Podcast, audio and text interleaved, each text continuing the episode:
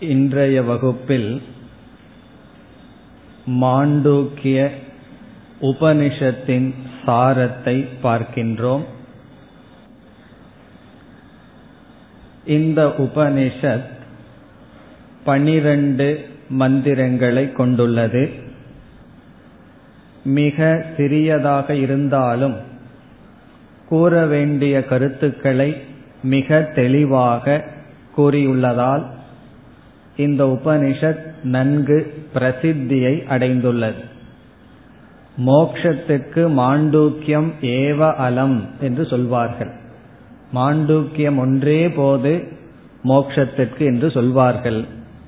அப்படி என்றால் மற்ற உபனிஷத்துக்களை எதற்கு உபதேசிக்கிறீர்கள் என்றால் மற்ற பல உபனிஷத்துக்கள் படித்து சாஸ்திர சம்ஸ்காரங்களெல்லாம் உள்ளே சென்று மாண்டூக்கியத்திற்கு வந்தால் மாண்டூக்கியம் உடனே நமக்கு நன்கு புரிந்துவிடும். இன்று நாம் இந்த பனிரெண்டு மந்திரத்தினுடைய மைய கருத்தை சாரமாக பார்க்கின்றோம். முதல் மந்திரம் ஓமித்யேததக்ஷரம் இதகும் சர்வம் என்று துவங்கியது. ஓம் இதி ஏதத் அக்ஷரம் சர்வம். ஓம் என்கின்ற எழுத்து இவைகள் அனைத்தும் என்று கூறியது. ஆகவே இந்த உபனிஷத் ஓங்காரத்தினுடைய துணை கொண்டு உண்மை தத்துவத்தை விளக்குகின்றது. ஓங்காரம் இங்கு ஒரு எய்டு ஒரு உதவியாக பயன்படுத்தப்படுகின்றது. அந்த ஓங்காரம் அறிமுகப்படுத்தப்படுகின்றது. ஓம் என்கின்ற இந்த எழுத்தானது இவைகள் அனைத்தும். இவைகள் அனைத்தும் என்றால் என்ன? என்ற சந்தேகம் நமக்கு வரும். காரணம் என்ன? சர்வம் என்ற சொல்லுக்கு ஆல் எவ்ரி திங் அனைத்தும் என்று பொருள். அனைத்தும் என்றால் என்ன? அது மீண்டும் விளக்கப்படுகின்றது. பூதம் பவத் பவிஷ்யத் இதி. பூதம் என்றால் கடந்தது பவத் என்றால் இப்பொழுது இருப்பது பவிஷ்யத் என்றால் வர இருப்பது. கடந்தது இப்பொழுது இருப்பது வர இருப்பது இவைகள் அனைத்தும் அது மட்டுமல்ல எச்ச கால அதீதம். இந்த மூன்றை கடந்தும் இருப்பது. இவை சர்வம் என்ற சொல்லினுடைய விளக்கம். அதாவது அனைத்தும் என்றால் காரிய ரூபமாக நாம் பார்த்து கொண்டிருக்கின்ற இந்த பிரபஞ்சமும் பிறகு இந்த பிரபஞ்சத்துக்கு காரண ரூபமாக இருக்கின்ற மாயா தத்துவமும். இந்த மூன்றை கடந்து எது இருக்கின்றது என்றால் பரபிரமத்தையும் கூறலாம் பிறகு மாயையையும் கூறலாம். காரணம் மாயை என்பது காரண நிலை. இந்த உலகம் காரிய நிலை. ஆகவே அனைத்து என்ற சொல் இரண்டாக பிரிக்கப்படுகின்றது.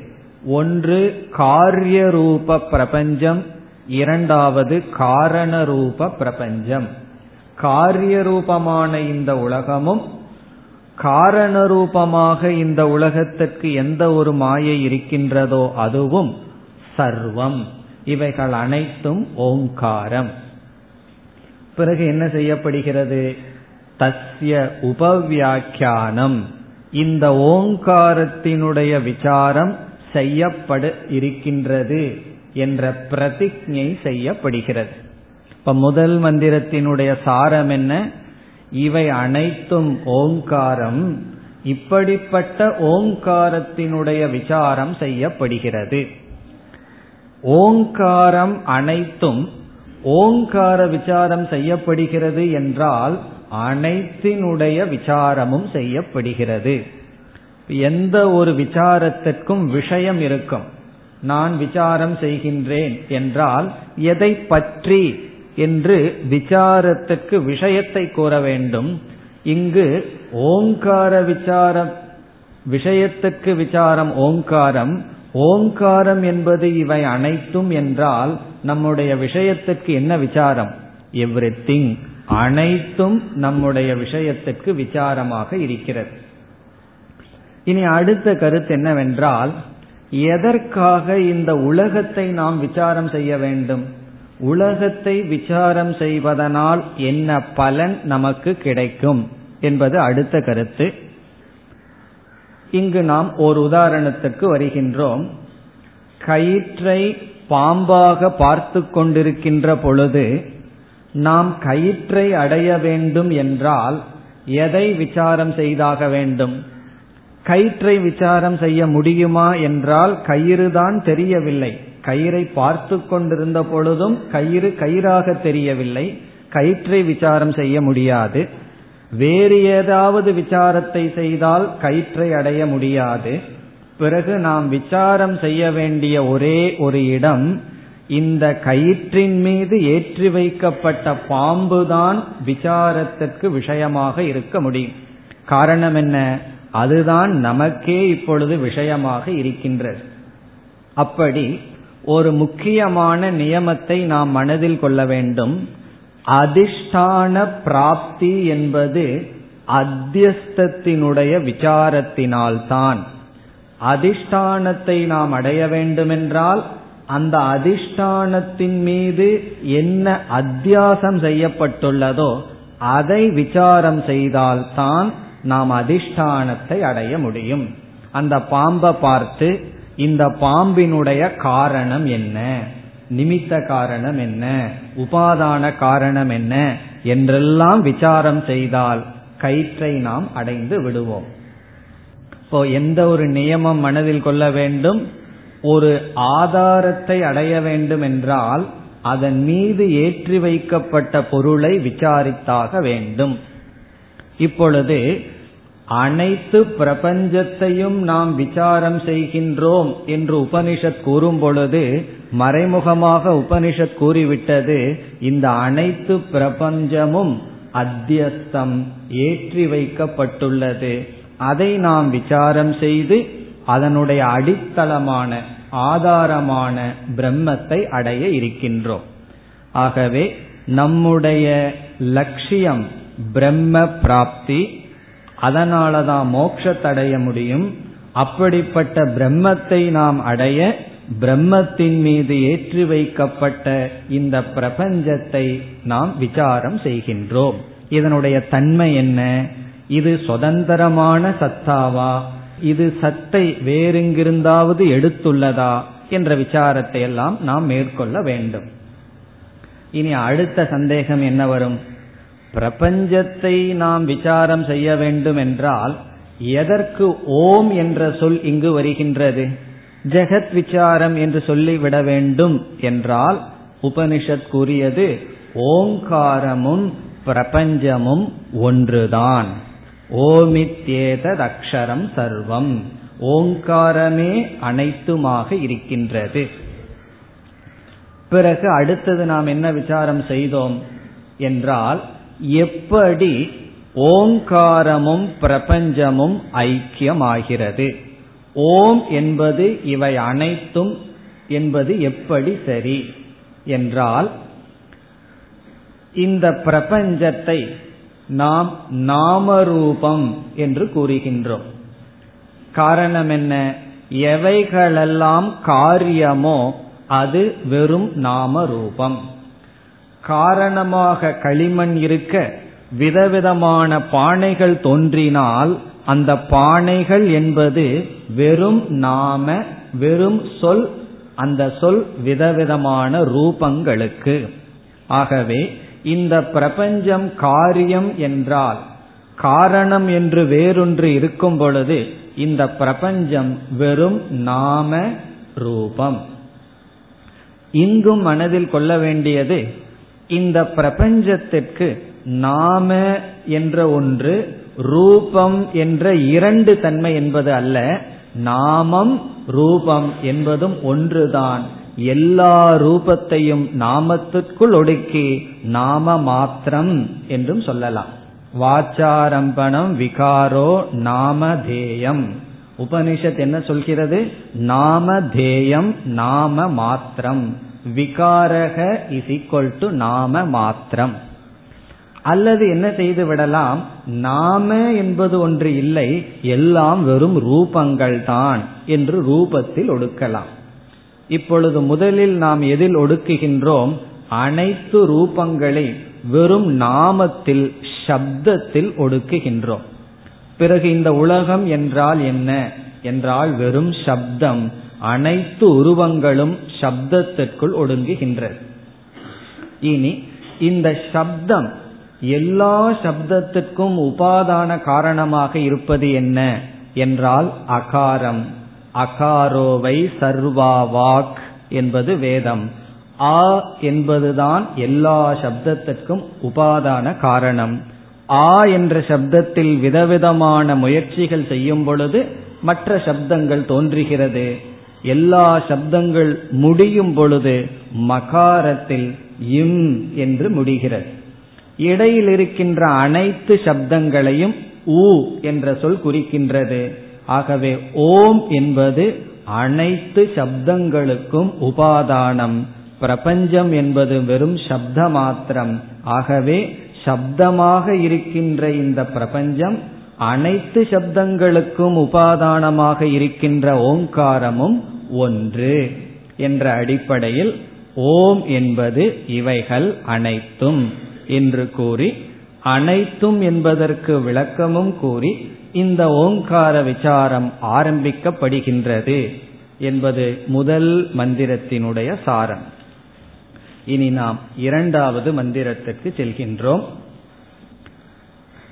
இரண்டாவது மந்திரத்தில் ஆத்ம விசாரம் ஆரம்பிக்கப்படுகின்றது. ஆகவே ஓங்கார விசாரம் செய்யப்படுகின்றது என்ற பிரதிஜை எட்டாவது மந்திரத்திலிருந்து பனிரெண்டாவது மந்திரம் வரை செய்யப்படுகின்றது. இங்கு இரண்டாவதாக ஆத்ம விசாரம் ஆரம்பிக்கப்படுகிறது. பிறகு இந்த மந்திரத்தில் வருகின்ற இனியொரு கருத்து என்னவென்றால் ஆத்ம பிரம்ம ஐக்கியம். அயம் ஆத்மா பிரம்ம. என்கின்ற மகா வாக்கியம் இங்கு வருகின்றது. இந்த மகா வாக்கியத்தை நாம் பிரதிஜா மகா வாக்கியம் என்று சொல்கின்றோம். அதாவது விளக்குவதற்கு முன் கூறப்படுகின்ற மகா வாக்கியம் விளக்கம் கூறி இறுதியில் தத்துவமசி என்று சொல்வது பொதுவாக நடக்கின்ற செயல். என்ன நாம் நிலைநாட்டப் போகின்றோமோ அதை முதலிலேயே கூறினால் அது பிரதிஜா. அது இங்கு செய்யப்படுகின்றது. இந்த ஆத்மா பிரம்ம. பிறகு என்ன செய்யப்படுகிறது? ஆத்ம விசாரம் ஆரம்பிக்கப்படுகின்றது. ஆகவே இந்த உபனிஷத்தில் இரண்டு விசாரம் ஒன்று ஆத்ம விசாரம் இனி ஒன்று ஓங்கார விசாரம். ஓங்கார விசாரம் என்றால் இவைகள் அனைத்தையும் விசாரத்திற்கு எடுத்துக்கொண்டு இதனுடைய அதிஷ்டானத்தை அடைதல். இனி அடுத்த சந்தேகம் நாம் எதற்கு ஆத்ம விசாரம் செய்ய வேண்டும்? நாம் இவைகள் அனைத்தையும் தானே விசாரம் செய்ய வேண்டும் என்றால் இந்த ஆத்மாவே அனைத்தும் என்று சொல்லப்படுகிறது. எப்படி ஓங்காரம் அனைத்தும் என்று சொல்லப்பட்டதோ அப்படி இந்த ஆத்மாவே அனைத்துமாக இருக்கின்றது என்றும் சொல்லப்படுகின்றது. அதுவும் நேரடியாக சொல்லப்படவில்லை. சர்வம் ஹி தத் பிரம்ம. இவைகள் அனைத்தும் பிரம்ம முதல் வாக்கியம். இரண்டாவது வாக்கியம் அயமாத்மா பிரம்ம. இவைகள் அனைத்தும் பிரம்ம என்று சொல்லி ஆத்மாவும் பிரம்மனும் ஒன்று என்று சொன்னால் இறுதியில் என்ன கிடைக்கின்றது? இவைகள் அனைத்தும் ஆத்மா. இவைகள் அனைத்தும் ஆத்மாவாகவே இருக்கின்றது. ஆகவே ஆத்ம விசாரத்திலும் நாம் அனைத்தையும் விசாரம் செய்து இறுதியில் பிரம்மத்தை அல்லது பரம்பொருளை அடைகின்றோம். இதுதான் இரண்டாவது மந்திரத்தினுடைய சாரம். இப்ப இரண்டாவது மந்திரத்தில் என்ன செய்யப்பட்டது?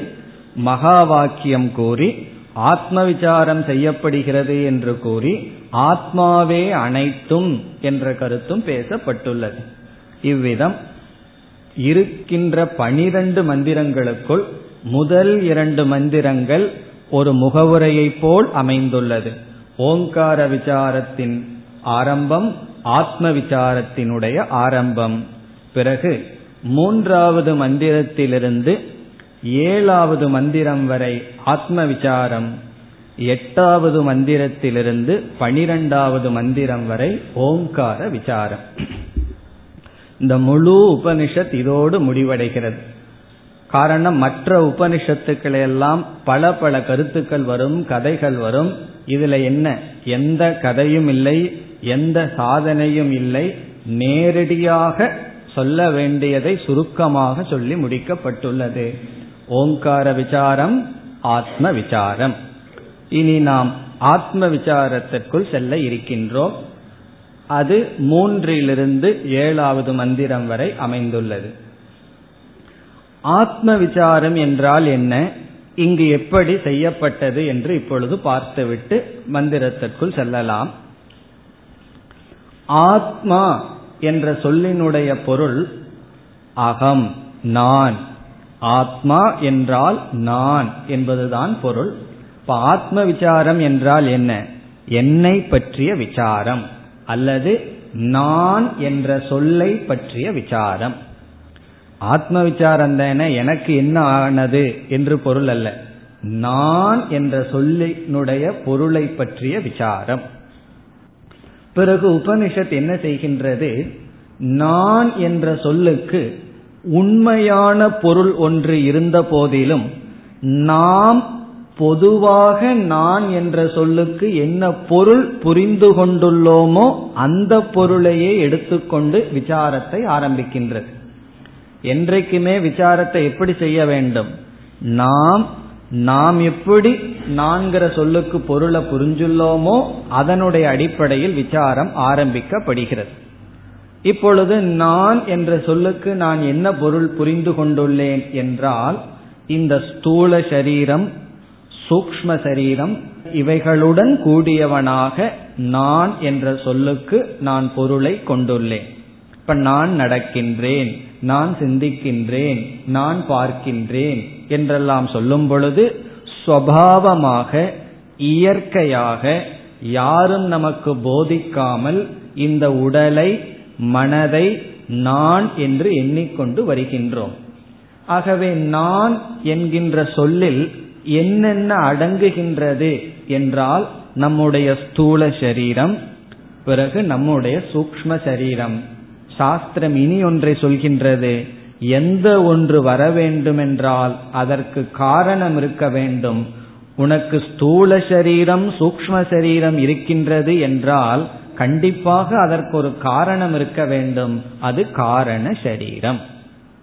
காரண சரீரத்தை நான் பார்க்கலையே என்றால் சூக்ம சரீரத்தை பார்க்கலைனாலும் அது இருக்குன்னு எப்படி ஏற்றுக்கொள்கிறோமோ அப்படி நாம் காரண சரீரத்தையும் ஏற்றுக்கொள்கின்றோம். காரணம் என்ன? எந்த ஒன்றுக்கும் காரணம் இருக்க வேண்டும். இப்பொழுது நான்கிற சொல்லுல என்னென்ன இருக்கு? மூன்று சரீரமும் இருக்கின்றது. பிறகு இந்த மூன்று சரீரத்திற்குள் இனி ஒன்றும் இருக்கின்றது. அது என்ன என்றால் இந்த மூன்று சரீரங்களை அறிகின்ற ஒரு அறிவு தத்துவமும் கலந்திருக்கின்றது. யாராவது நான் ஜடமானவன் என்று சொல்வார்களா? சொல்ல முடியாது. அப்படி சொல்வதிலிருந்தே ஜடம் அல்ல என்று நமக்கு தெரிய வருகிறது. ஆகவே நான் என்ற சொல்லில் மூன்று உடலும் பிறகு ஒரு அறிவு தத்துவமும் மறைந்திருக்கின்றது அல்லது கலந்திருக்கின்றது உபனிஷத் என்ன செய்ய வேண்டும்? நான் என்று நாம் எப்பொழுது சொல்லிக் கொண்டிருக்கின்றோமோ அந்த நான் என்ற சொல்லில் ஓர் தவறு நடந்துள்ளது. என்று நமக்கு சுட்டிக்காட்டி நான் என்ற சொல்லில் நாம் எதை புரிந்து கொள்ள வேண்டுமோ அதை புரிந்து கொள்ளாமல் அதற்கு வேறான சிலதையும் சேர்த்து புரிந்து கொண்டு இருக்கின்றோம். ஆகவே என்ன செய்தாக வேண்டும்? நான் என்கின்ற ஆத்ம விசாரத்தில் முதலில் எது சரியான பொருள்? எது ஆத்மா? பிறகு எது ஆத்மா அல்ல? எது அனாத்மா இதை பிரித்தாக வேண்டும். நாம எந்த ஒரு பொருளை வாங்கினாலும் முதலில் என்ன செய்வோம்? அந்த பொருளையும் அதோடு கலந்த பொருளையும் பிரித்து விடுவோம். அரிசி வாங்கி வந்தால் முதலில் என்ன செய்வோம்? பருப்பு வாங்கி வந்தால் முதலில் என்ன செய்வோம்? அந்த பருப்பு அரிசிக்கு அப்பாற்பட்ட ஒன்று கண்டிப்பாக கலந்திருக்கும். இடைக்காக அவர்கள் கலந்துதான் விற்பார்கள். நாம் என்ன செய்வோம் முதலில்? அதை அல்லாததை பிரிப்போம். அப்படி இந்த நான் என்ற சொல்லில் ஒரு கலப்படம் இருக்கின்றது. அதை உபனிஷத் பிரித்தாக வேண்டும். பிரிச்சுட்டு கல்லை எடுத்து சமைக்க ஆரம்பிச்சிருவோமான்னா எது அல்லாததோ அதை நீக்கி எது அதுவோ அதை நாம் எடுத்துக்கொள்ள வேண்டும். அந்த காரியம்தான் ஆத்ம விசாரத்தில் செய்யப்படுகின்றது. இப்ப ஆத்ம விசாரத்தில் என்ன செய்யப்படுகிறது என்றால் நான் ஒவ்வொரு நிமிடமும் நான் நான் என்று சொல்லிக் கொண்டிருக்கின்றேன் அந்த நான் என்ற சொல்லில் நான் அல்லாததும் கலந்துள்ளது நான் அல்லாததை அனாத்மா என்றும் நான் என்பதை ஆத்மா என்றும் ஆத்ம அனாத்ம விவேகம் செய்யப்பட்டு இது ஆத்மா இது அனாத்மா என்று காட்டி பிறகு அதற்கு அடுத்த ஒரு படியும் செய்யப்படுகிறது. இந்த அனாத்மா மித்யா. இந்த அனாத்மா சத்தியம் அல்ல நீ கலந்தது சத்தியமான ஒன்ன கலந்திருந்தா பரவாயில்ல. நீ எதை கலந்தையோ அது பொய். பொய்யான ஒன்றை கலந்து அதற்கு உண்மையை நீ கொடுத்துள்ளாய் என்று காட்டுகிறது. இதை எப்படி செய்கிறது என்றால் சாஸ்திரத்தில் பல முறைகள் இருக்கின்றது. அதில் இங்கு கையாளப்பட்ட முறை அவஸ்தாத்ரய விவேகம். விவேகம் என்றால் இங்கு மெத்தட் முறை. பல முறையில இந்த காரியத்தை செய்யலாம். எந்த காரியத்தை? ஆத்ம அனாத்ம விவேகம் அனாத்ம மித்யாத்துவம் இந்த ரெண்டே கருத்து தான் ஆத்மாவையும் அனாத்மாவையும் பிரித்தல் பிறகு அனாத்மாவை மித்யா என்று காட்டுதல். இதை வந்து இங்கு அவஸ்தாத்ரய விவேகம் என்கின்ற முறையில் செய்யப்படுகிறது. என்னவென்றால் நாம் அனுபவிக்கின்ற அனுபவங்களையே எடுத்துக்கொண்டு அவஸ்தா என்றால் அனுபவம் அந்த அனுபவங்களை எடுத்துக்கொண்டு அந்த அனுபவங்களை மூன்றாக பிரிக்கின்றது. முதல் அனுபவம் ஜாகிரத அவஸ்தை இரண்டாவது அனுபவம் சொப்பன அவஸ்தா மூன்றாவது அனுபவம் சுஷுப்தி அவஸ்தை என்று நம்முடைய அனுபவங்கள் மூன்றாக பிரிக்கப்படுகிறது. மூன்றாக பிரிக்கப்பட்டு இந்த மூன்று அனுபவங்களை நாம் அனுபவிக்கின்றோம். ஆனால் அறிவை நாம் அடையாமல் இருக்கின்றோம். இந்த மூன்று அனுபவங்களிலிருந்து என்ன அறிவை அடைய வேண்டும் என்று காட்டுவதுதான் அவஸ்தாத்ரய விவேகம். அதாவது ஒருவருக்கு எழுபது வயது ஆகியிருக்கின்றது. அவருக்கு எழுபது வருட அனுபவம் இருக்கின்றது. ஆனால் எழுபது வயதிற்குரிய அறிவு இருக்க வேண்டிய அவசியம் இல்லை. ஒருவருக்கு இருபத்தஞ்சு வயசே ஆயிருக்கலாம். அவருக்கு எண்பது வயசு அறிவு இருக்கலாம். இதிலிருந்து என்ன தெரிகின்றது? அனுபவமே அறிவை கொடுக்காது. அனுபவத்தை ஆராய்ச்சி செய்தால்தான் நமக்கு அறிவு வரும். நம்ம வந்து வாழ்க்கையில எவ்வளவோ பேர்த்திட்ட அடிபட்டிருப்போம் எவ்வளவோ அனுபவங்கள் வந்திருக்கும். ஆனா மீண்டும் மீண்டும் அதே தப்ப பண்ணிட்டு இருப்போம் காரணம் என்னன்னா அனுபவம் தான் நடந்திருக்கே தவிர அறிவு நடக்கவில்லை. மூணு அவஸ்தைகளை நம்ம எவ்வளவு நாள் அனுபவிச்சுட்டு இருக்கோம் அதுல இருந்து ஏதாவது அறிவு வந்திருக்கான்னா சாஸ்திரம் அந்த அறிவை கொடுப்பதுதான் அவஸ்தாத்திரய விவேகம். நமக்கு அனுபவம் இருக்கின்றது அதிலிருந்து என்ன அறிவை அடைய வேண்டும்? இப்போ எப்பொழுது ஜாகிரத அவஸ்தை வருகின்றது என்றால் எப்பொழுது நான் ஸ்தூல சரீரத்தோடு அபிமானம் வைக்கின்றேனோ அப்பொழுது ஜாகிரத அவஸ்தை வருகிறது. பிறகு இந்த ஜாகிரத அவஸ்தையில் அனுபவிக்கப்படுகின்ற பொருள் ஸ்தூல பதார்த்தம். கதா ஜாகிரத அவஸ்தா என்றால் இந்த ஸ்தூல உடம்போடு எனக்கு அபிமானம் வந்தா ஜாகிரத அவஸ்தை. பிறகு ஸ்தூல உடலோடு இந்த உலகத்தை பார்க்கும் பொழுது ஸ்தூல பிரபஞ்ச அனுபவம். எப்பொழுது சொப்பன அவஸ்தை வருகிறது என்றால் ஸ்தூல உடல் இருக்கிற அபிமானத்தை விட்டு சூக்ம சரீரம் வரை அபிமானத்தை வைத்தால் அப்பொழுது வருகின்றது சொப்பன அவஸ்தை அப்பொழுது அனுபவிக்கப்படுவது சூக்ம பிரபஞ்சம். பிறகு எப்பொழுது சுஷுப்தி அவஸ்தை வருகிறது என்றால் காரண சரீரத்தோடு மட்டும் அபிமானத்தை வைத்தால் சுஷுப்தி அவஸ்தை வருகிறது. அங்கு அனுபவிக்கப்படுவது அஜானம் அல்லது பிரதிபிம்ப ஆனந்தம். சுகத்தையும் அஜானத்தையும் அனுபவிக்கின்றோம். இவ்விதம் நான் என்று சொல்லிக்கொண்டு வருகின்ற ஒருவனுக்கு எப்பொழுது அவஸ்தை வருகிறது அந்த அவஸ்தையில் என்னென்ன அனுபவிக்கின்றான் என்றெல்லாம் நமக்கு காட்டி இந்த மூன்று அவஸ்தையிலிருந்து என்ன அறிவை அடைய வேண்டும் என்று உபனிஷத் நமக்கு கொடுக்கின்றது. என்ன அறிவை அடைய வேண்டும்? முதல் அறிவு என்னவென்றால் அவஸ்தையை அனுபவிப்பவன் அவஸ்தையிலிருந்து அனுபவிக்கப்படும் பொருளிலிருந்து வேறுபட்டவன். அவஸ்தாத்திரைய விவேகத்துல முதல் விவேகம். அவஸ்தையை அனுபவிப்பவன் அனுபவிக்கப்படுகின்ற பொருளிலிருந்து வேறுபட்டவன். இதுல வந்து சந்தேகமே இல்லை. திருக் திருஷ்ய விவேகம் என்று நாம் இதை கூறுகின்றோம். நான் அனுபவிப்பவன் அனுபவிக்கப்படும் பொருளிலிருந்து வேறுபட்டவன். அப்படி என்றால் ஸ்தூல பொருளிலிருந்தும் சூக்மமான பொருள்களிலிருந்தும் அஜானத்திலிருந்தும் நான் வேறுபட்டவன். இனி இரண்டாவது கருத்து என்னவென்றால் இந்த அவஸ்தைகளை அனுபவிக்கின்ற சேதனமான ஒருவன் மூன்று அவஸ்தைகளிலும் தொடர்ந்து இருக்கின்றான். சைத்தன்யஸ்ய அனுரூபத்துவம். அனுரூபத்துவம் என்றால் இந்த அவஸ்தைகளை அனுபவிக்கின்ற அறிவு ரூபமானவன் மூன்று அவஸ்தைகளிலும் மாறாமல் இருக்கின்றான். பிறகு என்ன மாறுகிறது? அவஸ்தைகள் மாறுகின்றது பொருள்கள் மாறுகின்றது இவன் மாறாமல் இருக்கின்றான். நான் மூன்று அவஸ்தையிலும் மாறாமல் இருக்கின்றேன். நான் மூன்று அவஸ்தையில் அனுபவிக்கும் பொருளை காட்டிலும் வேறுபட்டவனாக இருக்கின்றேன். அடுத்த கருத்து நான் இந்த அவஸ்தையை அனுபவிக்கின்ற அறிவு ரூபமான ஒருவன் ஏகக ஒருவனாக இருக்கின்றான். இப்ப முதல்ல வந்து அவஸ்தா விஷயேபியக பின்னக. இரண்டாவது கருத்து அவஸ்தையில் அனுபவிப்பதிலிருந்து வேறுபட்டவன். இரண்டாவது கருத்து அனுரூபக எல்லா அவஸ்தையிலும் தொடர்ந்திருப்பவன். மூன்றாவது கருத்து ஏகக.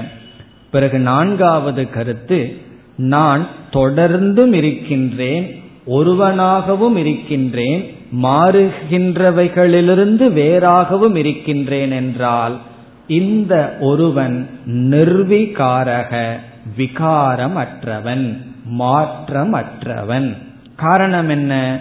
மாறுகின்ற அனைத்தையும் பார்த்து கொண்டிருப்பவன் மாறாமல் தான் இருந்தாக வேண்டும். எது மாறுகின்றதோ அது அனித்தியம் எது மாறவில்லையோ அது நித்தியம். இப்ப இறுதியா என்ன கருத்துக்கு வர்றோம்? நித்தியம். பின்னக அனுரூபக ஏகக நித்தியக நிர்விகாரக. இதெல்லாம் யாருன்னா? இந்த அவஸ்தையை அனுபவிக்கின்ற அறிவு சுரூபமான ஒருவன். இப்பொழுது சாஸ்திரம் என்ன சொல்கிறது? இந்த அறிவு சொரூபமானவனிடத்தில் இரண்டு விதமான அத்தியாசங்கள் நடைபெற்றுள்ளது. ரெண்டு விதமான தன்மைகள் ஏற்றி வைக்கப்பட்டுள்ளது. யாரிடத்தில் இந்த அவஸ்தைகளை அனுபவிக்கின்ற அறிவு சுரூபமானவனிடத்தில். ஒன்று என்னவென்றால் அவஸ்தைகளிலால் அனுபவிக்கப்படும் பொருளினுடைய தர்மங்கள் ஏற்றி வைக்கப்பட்டுள்ளது. இந்த அவஸ்தாத்திரிய விவேகத்தில் என்ன பார்த்தோம்? அனுபவிப்பவன் அனுபவிக்கப்படும் பொருளிலிருந்து வேறுபட்டவன்கிற அறிவை அடையணும். ஆனா இந்த அறிவை அடையாமல் நான் என்ன செய்து விட்டேன்? அனுபவிக்கப்படும் பொருளினுடைய தன்மைகளை அனுபவிப்பவனிடம் ஏற்றி வைத்து உள்ளேன். இது ஒரு அத்தியாசம். இது எப்படி என்றால் என்னுடைய ஸ்தூல சரீரம் ஸ்தூல பிரபஞ்சம் அனுபவிக்கப்படுகிறது. நான் என்ன செய்து விட்டேன்? ஸ்தூல சரீரத்தினுடைய தர்மங்களையெல்லாம் என்னிடத்தில் ஏற்றி வைத்து ஸ்தூல சரீரத்தினுடைய வயது என்னுடைய வயது. ஸ்தூல சரீரத்தினுடைய வெயிட் என்னுடைய வெயிட் என்றெல்லாம் நினைத்துள்ளேன். பிறகு சூக்ம சரீரமும் என்னால் அனுபவிக்கப்படுகிறது. சூக்ம சரீர தர்மங்களெல்லாம் என்னுடைய தர்மமாக நினைக்கின்றேன். இவ்விதம் முதல் முதலில் செய்த தவறு ஸ்தூல சூக்ம பிரபஞ்சங்களினுடைய தர்மங்கள் என் மீது ஏற்றி வைக்கப்பட்டுள்ளது.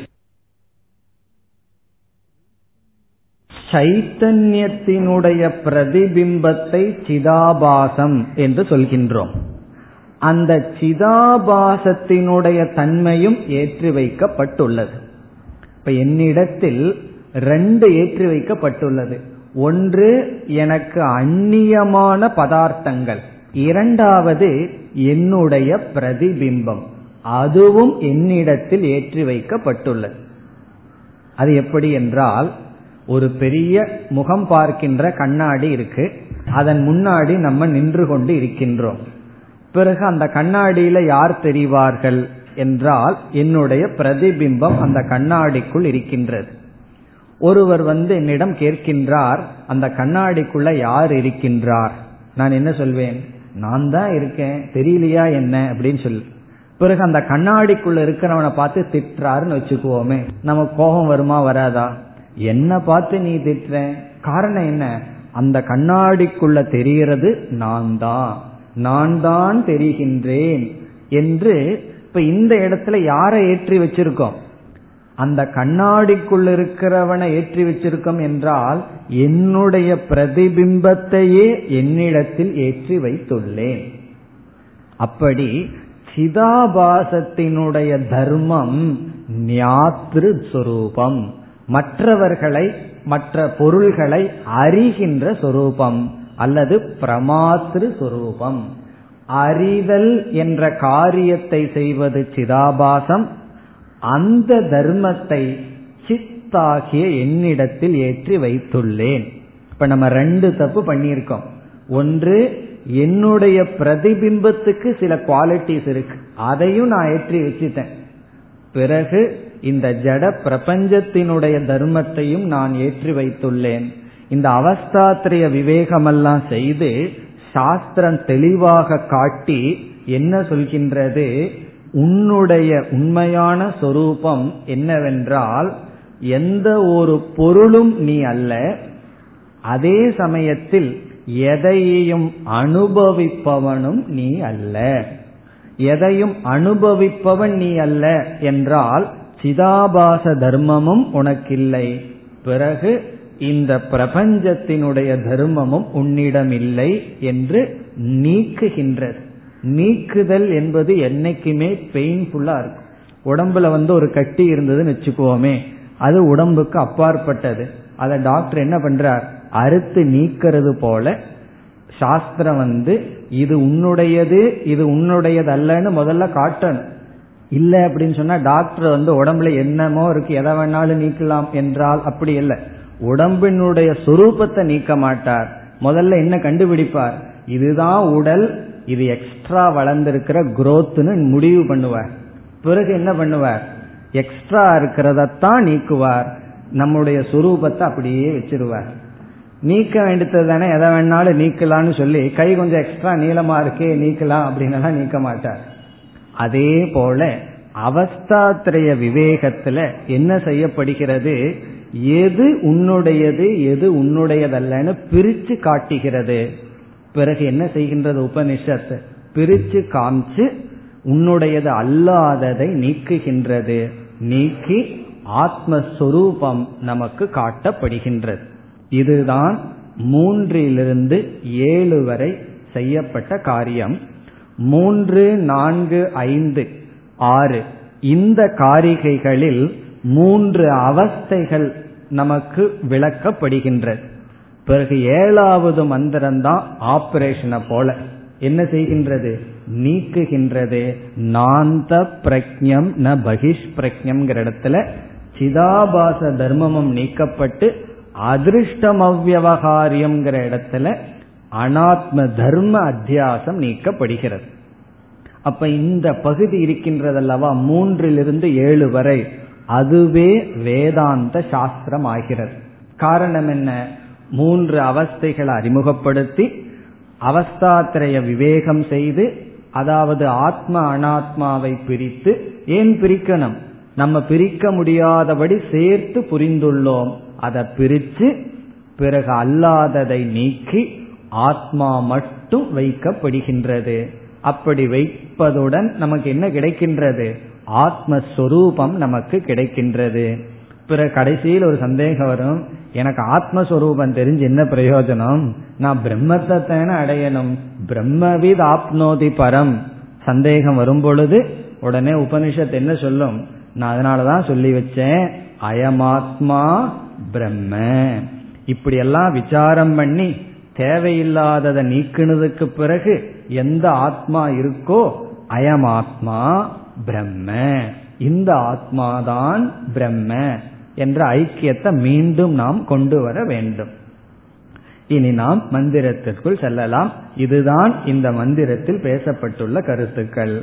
மூன்றாவது மந்திரத்திற்குள் சென்றால் ஜாகிரத அவஸ்தை விளக்கப்படுகின்றது. ஜாகிரதஸ்தானோ பகிஷ் என்ற சொற்களிலெல்லாம் அதாவது முதல் ஒரு அவஸ்தை இங்கு கூறப்பட்டுள்ளது. ஸ்தூல சரீரத்தில் ஒரு ஜீவன் அபிமானம் வைக்கும் பொழுது அந்த அபிமானத்தினால் அவன் ஸ்தூல பதார்த்தத்தை பார்க்கின்றான். அது உடலிலிருந்து வெளியே இருக்கின்றது. ஆகவே பகிஷ் பிரக்ஞக என்ற சொற்கள் எல்லாம் பிறகு இந்த அவஸ்தாத்திரய விவேகத்தில் மூன்று ஷரீரம் எடுத்துக்கொண்டது போல உபனிஷத் என்ன செய்தது? மூன்று பிரபஞ்சத்தையும் சேர்த்து விட்டது. இப்ப நான் என்ன செய்வேன்? என்னுடைய மூன்று சரீரத்தை நீக்குவேன். ஈஸ்வரன் அவஸ்தாத்திரைய விவேகம் பண்ணார்னு வச்சுக்கோமே. ஈஸ்வரனும் பண்ணணும். இல்லைன்னா அவர் சம்சாரி ஆயிடுவார். அவர் ஏன் முக்தனா இருக்கார் என்றால் உபனிஷத் சொல்லும் ஈஸ்வரன் முக்தனா இருக்கிறதுக்கு காரணம் ஈஸ்வரனுக்கு அகம் பிரம்மாஸ்மிங்கிறது தெரிகிறது. அப்ப அவர் அவஸ்தாத்திரைய விவேகம் பண்ணார்னு என்ன பண்ணுவார்? அவருடைய ஸ்தூல சரீரம் என்ன? ஸ்தூல பிரபஞ்சம். இந்த ஸ்தூல பிரபஞ்சமே ஈஸ்வரனுடைய ஸ்தூல சரீரம். இப்ப அவர் அவஸ்தாத்திரைய விவேகம் பண்ணும்போது நம்ம உடலையெல்லாம் பார்த்துட்டு இதெல்லாம் நான் அல்லன்னு சொல்லிட்டு இருப்பார். பிறகு அதே ஈஸ்வரன் காரண சூக்ம சரீரத்துக்கு போகும்போது சூக்ம பிரபஞ்சத்தை உடலாக கொண்டு விசாரம் செய்வார். இந்த மூன்று அவஸ்தைகளை செய்யும் பொழுது மூன்று பிரபஞ்சமும் எடுத்து கொள்ளப்பட்டது. ஸ்தூல நிலையை அல்லது ஸ்தூல அவஸ்தையை அனுபவிப்பவனை விஸ்வன்னு பார்த்தோம். பிறகு ஸ்தூல பிரபஞ்சத்தை அனுபவிப்பவனை விராட் என்று பார்த்தோம்.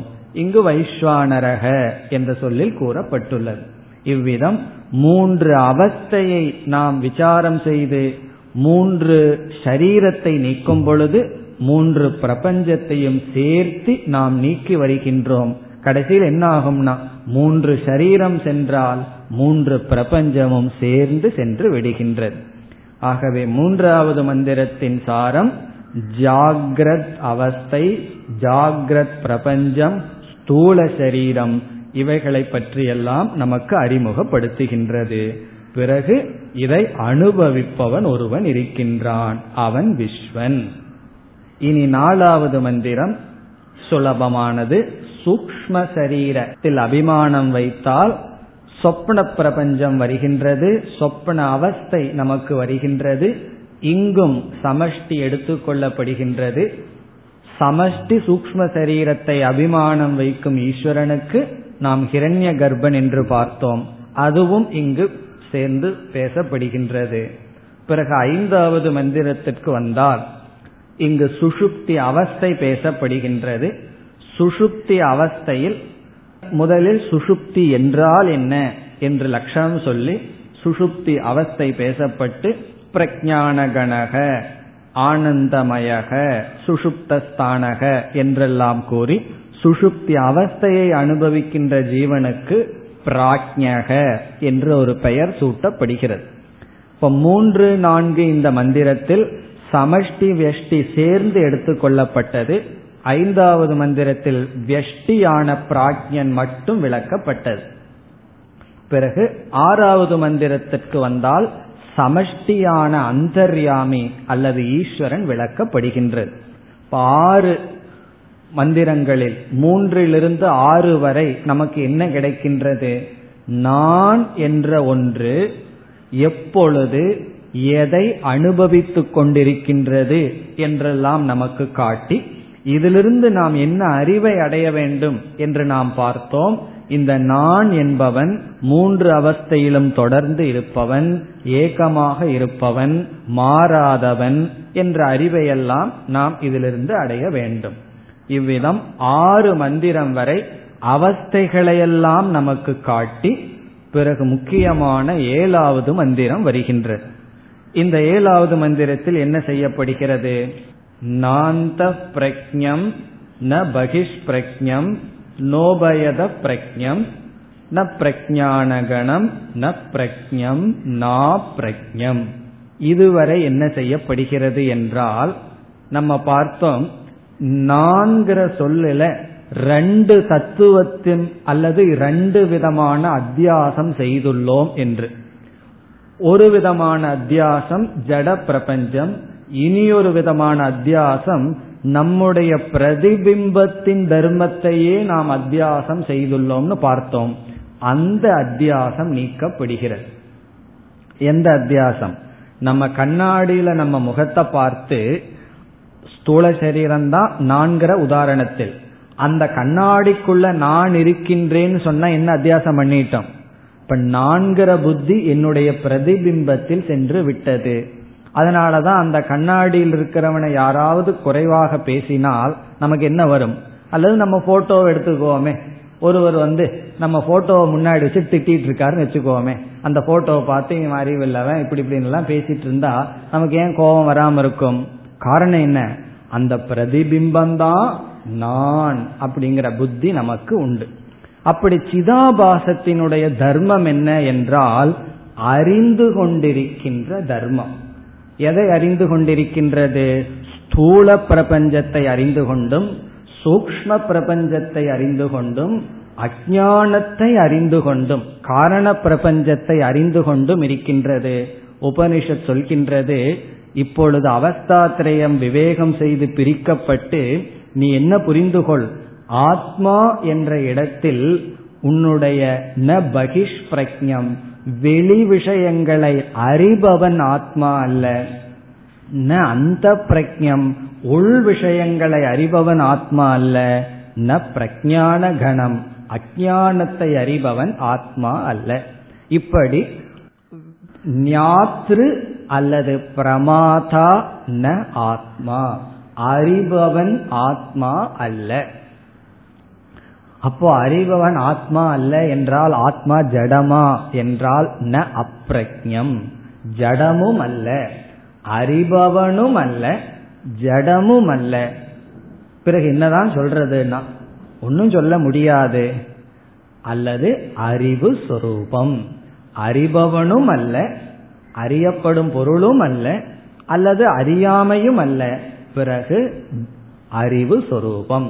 இப்ப இந்த நாந்த பிரக்ஞம்ங்கிறது மற்ற பல உபனிஷத்துக்களை எல்லாம் பார்த்தால் அனாத்ம தர்ம நிஷேதம் தான் அதிகமா செய்யப்படும். இந்த அறிபவன்கிறதனுடைய நிஷேதம் அதிகமான இடத்தில் இல்லை. இங்கு மிக முக்கியமாக இது செய்யப்படுகின்றது. நம்முடைய எல்லா கஷ்டத்துக்கு காரணம் என்ன தெரியுமோ? தேவையில்லாததை அறிஞ்சிட்டதுனாலதான் அறியறதுனாலதான் சங்கடமே. தூங்கிட்டு இருக்கும்போது ஒரு சங்கடம் இல்லை யாரையும் அறியவில்லை. காலையில எழுந்த உடனே சப்தம் வருது. பிறகு உலகத்தை அறிகின்றோம். பிறகு சங்கடமும் ஆரம்பிக்கின்றது. நான் என்ன புரிஞ்சுக்கிறேன் என்ன? நான் எதையும் அறிபவன் அல்ல. Freedom from knowledge first freedom from ignorance அப்புறம் ஃப்ரீடம் ஃப்ரம் நாலேஜ் எனக்கு எந்த அறிவும் வேண்டாம். அதனால யாராவது நம்ம பார்த்து முட்டாள்னு சொன்னா சந்தோஷப்படணும். அதுதான் என்னுடைய சொரூபம். எப்படின்னா நான் எதையும் அறிபவன் அல்ல. அறிகின்ற அனைத்தும் அவித்யா. அபராவித்யாகி அவித்யா என்பார் சங்கரர். அப்படி அறிகின்ற அனைத்தும் மித்யா. நான் அறிவு சொரூபம். நான் எதையாவது அறிகின்றேனா அது மித்தியா அறிகின்றவனும் மித்தியா பிறகு அறிவு சொரூபமாக இருக்கின்றேன். பிறகு இரண்டாவது அத்தியாசம் என்ன பண்ணி வச்சோம்? ஸ்தூல சரீரத்தினுடைய தர்மங்களை எல்லாம் எடுத்து வச்சோம். ஸ்தூல சரீரம் திருஷ்யம். இது பார்க்கப்படுகிறது. ஆகவே அதிருஷ்டம். இது பார்க்கப்படுவதல்ல. ஸ்தூல சரீரம் விவகாரத்திற்கு உட்பட்டது. சூக்ம சரீரம் விவகாரத்திற்கு உட்பட்டது. அவ்வகாரியம் அக்ராஹ்யம். இதை கிரகிக்க முடியாது. பிறகு ஸ்தூல சரீரம் சூக்ம சரீரத்துக்கு ஏதாவது லட்சணம் சொல்லிட்டு இருக்கலாம். என்ன மற்றவங்க நம்மளை பார்த்து லட்சணம் சொல்லுவார்கள். பாரு அந்த ஒல்லியா இருக்கானே அவன் தான் நரைச்சு போயிருக்கானே அவன் தான் இப்படி எல்லாம் சொல்லுவார்கள். அலட்சணம் எனக்கு லட்சணம் சொல்ல முடியாது. அச்சிந்தியம் அவ்வபதேசியம் என்றெல்லாம் இந்த நிஷேத சொற்கள் அனாத்ம தர்ம அத்தியாசத்தை நீக்குகின்றது. முதல் சொற்கள் முதலில் வந்த சொற்கள் சிதாபாசத்தினுடைய தர்மம் எல்லாம் நம்ம ஏற்றி வச்சோம் அதை நீக்குகின்றது. பிறகு அனாத்ம தர்மமும் நீக்கப்பட்டு பிறகு இப்படியே நீக்கியே வந்தா கடைசியில ஒன்றும் இல்லாம போயிருமோ சூன்யமோ என்ற பயம் வரும் பொழுது ஏகாத்ம பிரத்யய சாரம். எல்லாமே இல்லை இல்லைன்னு சொன்னா கடைசியில சூன்யம் தானா? என்றால் அல்ல ஆத்ம பிரத்யய சாரம். நான் நான் சொல்கின்றாயல்லவா? அந்த நான்கிற சொல்லினுடைய உண்மையான சாரம் அதுதான் இந்த ஆத்மா. சாந்தம் சிவம் அத்வைதம். இது அமைதியானது மங்களமானது. ச விக்னேயக இப்படி ஆத்மாவை அறிய வேண்டும். இப்ப எப்படி ஆத்மாவை அறிய வேண்டும்? ஏதாதிருஷ ரூபேன விக்னேயக ஆத்மாவை இவ்விதம் அறிய வேண்டும். சரி இவ்வளவு தூரம் ஆத்மாவை சொல்லியாச்சு அனாத்மாவை பிரிச்சாச்சு. நான் என்ன புரிந்து கொள்கின்றேன்? அனாத்மாங்கிற மூன்று சரீரம் பிறகு மூன்று பிரபஞ்சம் இதிலிருந்து நான் வேறானவன். சரி இந்த அனாத்மா இருக்கின்றதே. பிரிக்கிறதுன்னு சொன்னா இருக்கிறதுல இருந்து தானே பிரிக்க முடியும். அனாத்மாங்கிறது இருக்கின்றதேன்னு சொன்னா இது ஒரு பெக்கூலியர் அனாத்மா. இருக்கிற அனாத்மாவிலிருந்து ஆத்மாவை பிரிக்கல. இருக்கிறது மாதிரி நினைச்சிட்டு இருந்த அனாத்மாவிலிருந்து ஆத்மாவை பிரிக்கின்றோம். முதல்ல அனாத்மான்னு சொல்லும் போது என்ன சொல்லிட்டோம்? ஆத்மாவுக்கு வேறாக அனாத்மா இருக்கு. அந்த அனாத்மாவிலிருந்து ஆத்மாவை பிரிக்கணும்னு சொல்லிட்டு இருந்தோம். பிறகு உபனிஷத் என்ன சொல்கிறது? ஆத்மாவுக்கு வேற அனாத்மா இல்ல ஆத்மாவுக்கு வேற இருக்கிற மாதிரி நினைச்சிட்டு இருக்கிற அனாத்மாவிலிருந்து தான் பிரிச்சோம். இப்ப அனாத்மாங்கிறது வந்து உண்மையில் இல்லை. அது எந்த சொல்லில் சொல்லப்படுகிறது? நீங்களே சொல்லணும். பிரபஞ்சோபசமம். இந்த ஆத்மாங்கிறது இந்த பிரபஞ்சம் இல்லாத இடம். இப்ப ஆத்மாங்கிறது என்ன அனாத்மா இல்லாத இடம். இப்ப இல்லாத இடத்துல இருக்கிற மாதிரி ஒரு கற்பனை பண்ணிட்டு இருக்கிற மாதிரி கற்பனை பண்ண தர்மங்களை எல்லாம் நம்ம தலையில வச்சுட்டு கஷ்டப்படுறோம் அப்படின்னா இதற்கு மேல் ஆச்சரியம் என்ன இருக்க முடியும்? ஆகவே பிரபஞ்சோபசமம் என்றால் அனாத்மா மித்தியா. இப்ப இந்த மந்திரத்துல நமக்கு என்ன கிடைக்குதுன்னா இது ஒரு பெரிய ஆபரேஷன் மந்திரம். எதை ஆபரேட் பண்ணிருக்கு நம்மளுடைய ஆத்மஸ்வரூபத்தை எடுத்து நம்ம தவறா புரிஞ்சிட்டு இருக்கிற இந்த ரெண்டு தத்துவத்தையும் நீக்கி நீக்கப்பட்டது எஞ்சி இல்லை. சிலதெல்லாம் ஆப்ரேட் பண்ணி முடிச்சதுக்கு அப்புறம் என்ன செய்வார்கள் தெரியுமோ? அதை இல்லாம பண்ணிடுவார்கள். தீயில எரிச்சு விடுவார்கள். ஒரு கட்டியை எடுத்து ஆப்ரேட் பண்ணினதுக்கு அப்புறம் போய் பத்திரமா வீட்டுல வச்சுக்கோன்னு கொடுத்து அனுப்புவாரா? என்ன செய்வார்? அதை எரித்து விடுவார்கள். இல்லாமல் செய்து விடுவார்கள். அதே போல ஆத்மா அனாத்மாவை பிரிச்சு ஆத்மாவை வைத்து அனாத்மாவை இல்லாமல் செய்து முடித்து விட்டது. இதோடு ஆத்ம விசாரம் முடிவடைகிறது. இனி மற்ற பகுதிகளில் எட்டாவது மந்திரத்திலிருந்து பனிரெண்டாவது மந்திரம் வரை நாம் ஓங்கார விசாரத்திற்கு வருகின்றோம். ஓங்கார விசாரம் மிகவும் சுலபமாக உபனிஷத் செய்கிறது. காரணம் என்ன? ஆத்ம விசாரத்திலேயே மூன்று அவஸ்தைகளை எல்லாம் அறிமுகப்படுத்தி அந்த மூன்று அவஸ்தைகளிலிருந்து என்ன செய்யணுமோ அதையெல்லாம் செய்து முடித்து விட்டது. ஆகவே உபனிஷத் என்ன செய்கிறது? அந்த முறையையே ஓங்காரத்திலும் சேர்த்தி கொள்ளுங்கள் என்று சொல்கிறது. எப்படி என்றால் ஓங்காரத்தை நான்காக பிரிக்கின்றது. நான்காக பிரித்து ஓங்காரத்தினுடைய அகாரம் என்பது ஜாகிரத அவஸ்தையில் இருக்கின்ற விஸ்வன் ஓங்காரத்தினுடைய உகாரம் என்பது தைஜசன் சொப்பன அவஸ்தையை பார்ப்பவன். ஓங்காரத்தினுடைய மகாரம் பிராக்ஞன் சுஷுப்தி அவஸ்தையை பார்ப்பவன். பிறகு ஆத்ம விசாரத்தில் என்ன செய்யப்பட்டது? இந்த மூன்று அவஸ்தைகளுக்குள்ளும் அனுரூபமாக ஊடியிருப்பவன் அதாவது தொடர்ந்து எவன் இருக்கின்றானோ அந்த சைத்தன்யத்தை துரியம் சதுர்த்தம் என்ற வார்த்தையில் சொல்லப்பட்டது. அந்த சைத்தன்யம் விஸ்வ தைஜச பிராஜ்யனுக்குள் தொடர்ந்து இருக்கின்றான் ஆனால் விஸ்வனாகவோ தைஜசனாகவோ பிராஜ்யனாகவோ இல்லை. அந்த சைத்தன்யம் ஓங்காரத்தினுடைய அமாத்திரை என்று சொல்லப்படுகிறது. இப்போ ஓங்காரம் நான்காக பிரிக்கப்பட்டு மூன்று மாத்திரை மூன்று அவஸ்தையோடு சேர்க்கப்பட்டு பிறகு அல்லது விஸ்வ தைஜச பிராஜ்யனோடு சேர்க்கப்பட்டு பிறகு ஆத்மஸ்வரூபம் நித்தியமாக இருக்கின்ற ஆத்மாவை ஓங்காரத்தினுடைய நான்காவது சொரூபமாக காட்டப்படுகின்றது. அவ்விதம் எட்டாவது மந்திரத்தில் ஓங்காரத்தினுடைய அறிமுகம் இந்த ஓங்காரம் அகார உகார மகாரமாக இருக்கின்றது. இந்த மாத்திரைகளையும் ஆத்மாவினுடைய நான்கு பாதங்களையும் சமப்படுத்தி புரிந்து கொள்ள வேண்டும் என்று கூறி இனி ஒன்பது பத்து பதினொன்று இந்த மூன்று மந்திரங்கள். ஒன்பதாவது மந்திரம் ஜாகிரத அவஸ்தையும் அகாரத்தையும் பத்தாவது மந்திரம் சொப்பன அவஸ்தையையும் உகாரத்தையும் பதினோராவது மந்திரம் சுஷுப்தி அவஸ்தையையும் மகாரத்தையும் ஐக்கியப்படுத்துகிறது. ஆகவே ஓங்கார விசாரம் நமக்கு புதிதாக இல்லை. ஆத்ம விசாரத்தில் செய்ததே இங்கு சம்பந்தப்படுத்தப்படுகிறது. பிறகு நாம் பனிரெண்டாவது கடைசி மந்திரத்திற்கு வருகின்றோம். இந்த பனிரெண்டாவது மந்திரம் ஏழாவது மந்திரத்தினுடைய சாரம். எப்படி ஏழாவது மந்திரம் என்ன செய்ததோ அதை கடைசி மந்திரம் செய்கின்றது. அமாத்திரக சதுர்த்தோ வியவகாரியக இது அமாத்ரா சுரூபம். இந்த ஓங்காரத்திற்கு இனியொரு சொரூபம் இருக்கு. நம்ம கண்ணுக்கு தெரிகிற சொரூபம் அகாரம் உகாரம் அகாரம் கண்ணுக்கு தெரியாத சொரூபம் அமாத்ரா சொரூபம். சைலன்ஸ் என்று நாம் பார்த்தோம். அசப்தம். இப்ப இதை நம்ம எப்படி புரிந்து கொண்டோம்? இதுல ஒரு முக்கியமான கருத்து. நாம் பார்த்தது என்னவென்றால் இந்த அசப்தம் என்ற சொல்லினுடைய பொருள். அதுதான் மனசுல நமக்கு நன்கு பதிய வேண்டும். காரணம் என்னன்னா நம்ம வந்து சப்தமான உலகத்துல இருந்துட்டு இருக்கோம் சவுண்டு பொல்யூஷன் எங்க இருக்கோ அங்க நம்ம வாழ்ந்துட்டு இருக்கோம் நம்ம சுத்தியும் சப்தங்கள் இருந்துட்டே இருக்கு. அந்த சப்தம் எல்லாம் நம்ம தொந்தரவு பண்ணிட்டு இருக்கு இந்த அமாத்திரைங்கிறது வந்து அசப்தம் சொல்லப்படுகிறது. இங்கு நாம் பார்த்த கருத்து என்னவென்றால் சப்தம் நமக்கு தெரியும் அசப்தமும் நமக்கு தெரியும். அசப்தம்னா என்ன? சப்தம் இல்லாத நிலை.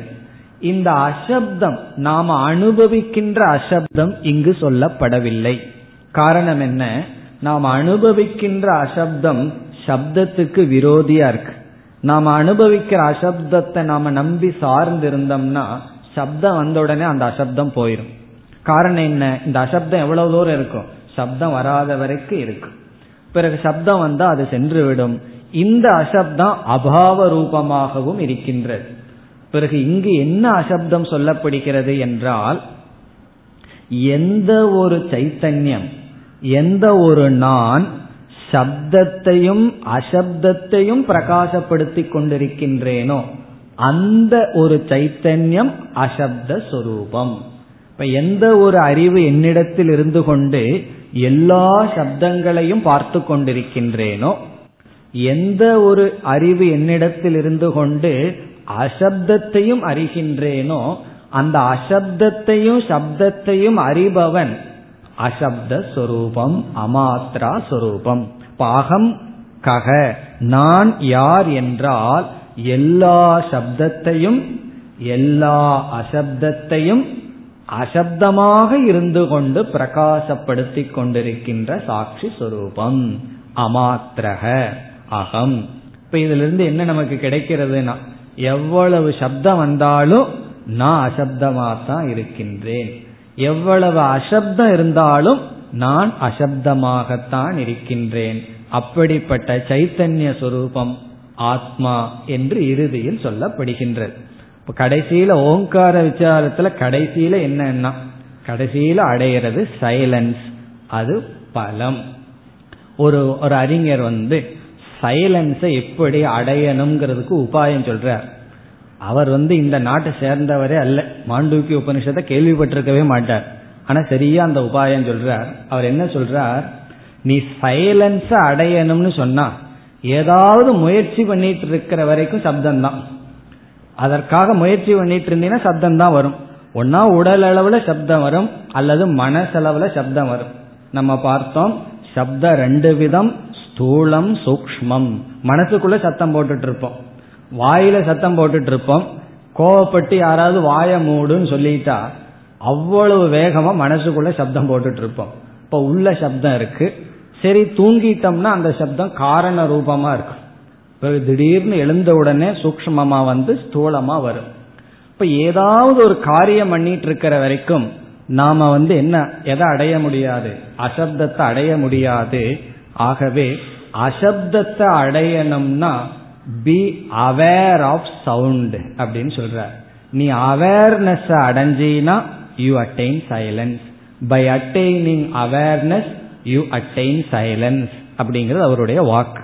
எதை அவேர்னா to silence the word aware of the word to silence the thought aware of the thought அப்படின்னு சொல்ற சப்தத்தை அமைதிப்படுத்தணும்னா சப்தத்தை நீ கவனி.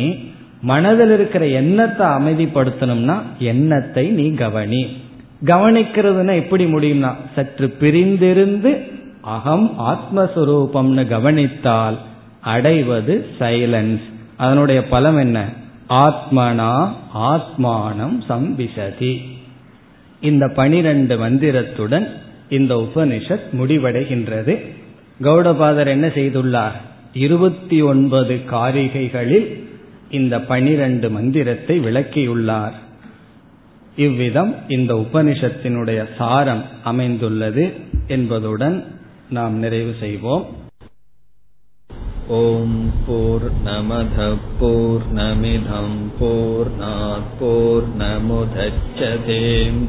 पूर्णस्य पूर्णमादाय पूर्णमेवावशिष्यते ॐ शान्ति शान्ति शान्तिः